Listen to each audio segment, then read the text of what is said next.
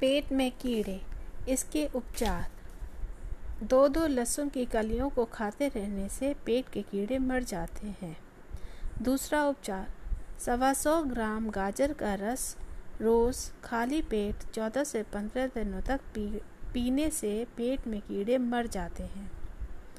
या फिर 25 ग्राम आंवले का रस सात दिनों तक पीते रहने से कुछ दिनों में पेट के कीड़े खत्म हो जाते हैं।